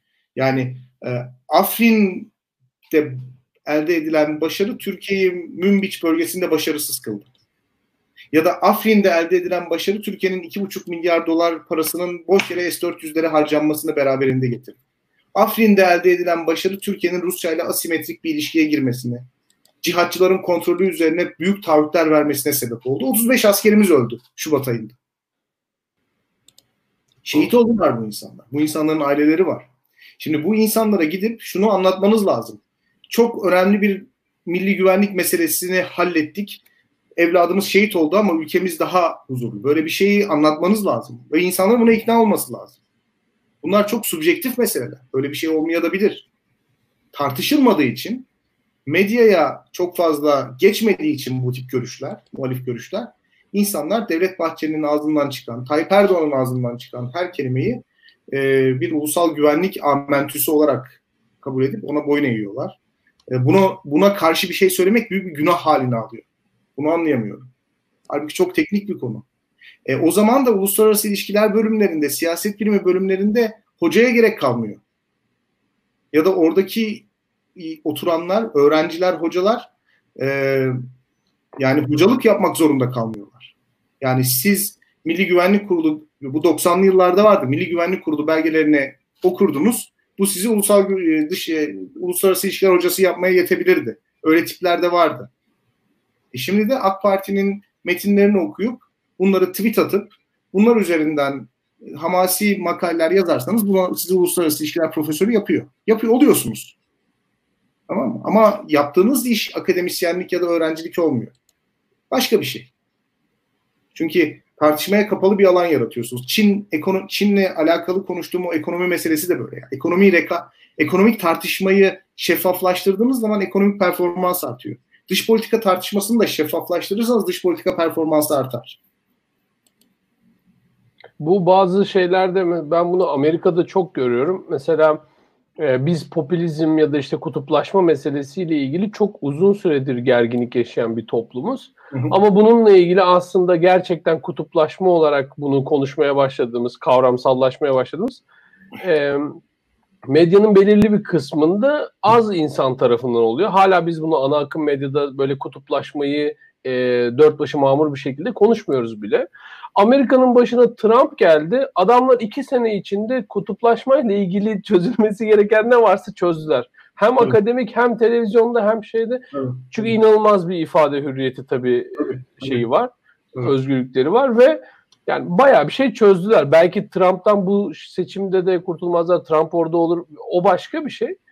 Ee, ama konuyla ilgili söylenebilecek ne varsa ürettiler yani adamlar. Biz aslında bunun etki, eksikliğini çekiyoruz anladığım kadarıyla. Diziler ürettiler, filmler ürettiler. Yani biz bu yaşadığımız dramatik hadiselerle ilgili sadece propaganda filmleri izliyoruz. Yani mesela 17-25 Aralık'la alakalı Koz diye bir film çekebildik ama ya iyi bir yönetmen bunu çok daha iyi çekebilirdi. Ya da evet. Grant gibi bir belgeselci onu çok daha iyi çekebilirdi. An- anlatabiliyor muyum? Yani şimdi böyle olmayınca yani hani ifade hürriyeti olmayınca e, ya ifadenin kendisi milli güvenliğe tehdit haline gelince orada artık yavaş yavaş her konu milli güvenliğin de bir parçası haline geliyor. İşte ne, neydi İlkan'ın söylediği Sultanbeyli düşerse Kudüs düşüyor. Yani Tabii. bu şu federasyon Esenyurt, başka... Esenyurt ki düştü. Esenyurt, evet, evet. Ki düştü Esenyurt bu arada. Şimdi, bu şu federasyonu başkanı karısını hakem yapıyor, kızını birinci yapıyor. Adamın savunusu milli güvenlik üzerine kurulu. yani bir insan, yani, yani her şeyi milli güvenlik üzerine kuramazsınız. E, şimdi savunma sporu sonuçta. Savunma sporu. İlkan e, eklemek istediğim bir şey var mı? Bir buçuk saat olmuş. Yavaş yavaş ya, kapatabiliriz. E, yavaş yavaş gerçekten kapatalım. E, ben e, burada izleyicilere teşekkür edeyim ilk başta. E, sabırları için, ilgileri için, alakaları için. E, şöyle söyleyeyim. E, bu e, Ayasofya meselesini e, tahminime göre yavaş yavaş daha büyüyeceğini ben görüyorum. Bakalım yani birkaç ay sonra tekrar konuşabiliriz ve şaşırmam. Yani onu da not edeyim buraya. Yani e, bugün dış, dışarıdan çok az tepki gelmiş gibi görünse de belli olmaz o işler. Bir bakalım. Libya konusunu zaten daha çok konuşacağız o belli. E, o, o işlere devam edecek. E, belli bir tıkanma hükümet yaşıyor e, biz e, açık toplumsal tartışmayı sürdürmemiz gerekiyor. Yani şu an bu tartışmalar Bilgehan'ın dediği gibi biz hakikaten yani bir milli güvenlik siyaseti kendimizin de var. Yani biz de şu anda tartışıyoruz ki yani bir, hakikaten ülkenin güvenliğine katkı yapıyorum duygusu ben de yaşıyorum. Bu tartışmayı sürdürerek en azından. Öyle söyleyeyim. Yani bugün bakarsanız Vietnam muhalifleri e, haklı çıktılar. Yani o gün ülkenin muhalefetine, yani ülkenin siyasetine karşı çıktılar. E, o gün bakarsanız işte Muhammed Ali neler yaşadı? E, Muhammed Ali Clay'in yaşadığı şeyleri düşünün. E, boks yapamadı. Yıllar boyunca e, spordan dünyanın zirvesindeyken uzak kaldı. Öyle birçok insan var. Hani öyle birçok onurlu insan var Amerika'da. E, o insanların yaşadıkları da mesela bakılırsa ulusal güvenlik siyasetine tam ortasından bir reddiye ile başlamıştı. E, ve hatta yani o iç politika yönelik zorunlu askerliğe dair bir reddiyeyi de iç, içeriyordu. Bugün bakarsak demokrasi biraz böyle oluyor. Yani e, belli konuların da tartışılır halde olduğu ülkelerde demokrasi ancak olabiliyor. E, biz şu anda biraz zor da olsa bunu başlattık aslında. Ya ben bugün e, cidden mesela Bilgehan'ın başına gelenleri Muhammed Ali'nin başına gelenlerden kategorik olarak farklı görmüyorum. Yani bugün öyle ya da böyle. Yani o Vietnam'a karşı çıkmıştı. Bu Suriye'ye karşı çıktı. Yani hani tamam hani ve kategorik olarak bir benzerlik de görüyorum orada. Ee, bu işler biraz e, zor e, ve yük e, büyük yükleri kaldırmaya en azından gönüllü insanlar üzerinden ancak çözülebilir diye düşünüyorum. Kolay değil. Biz biraz sıkıntı çekiyoruz ama e, uzun vadede olumlu olumlu bakıyorum ben bütün bunlara. İnşallah yani öyle öyle olmasını ümit ederek zaten ancak bunları sürdürebiliyoruz. Yoksa eğer e, uzun süreler böyle kötü gideceğini e, bilsek belki bu bunu sürdürecek gücümüzü de bulamayız. O da var. Ee, Bilgehan Hocam eklemek istediğin son bir şey yoksa kapatıyorum programı. Yok. Çok teşekkür ederiz izleyenlere. Evet. E, ben de herkese çok teşekkür ederim. Ee, yine uzun bir program yaptık. Umarım hoşunuza gitmiştir. Ee, umarım paylaşırsınız. Daha çok insana ulaşmamızı sağlarsınız. İlkan'ın hayranları e, komente onu bakıyor.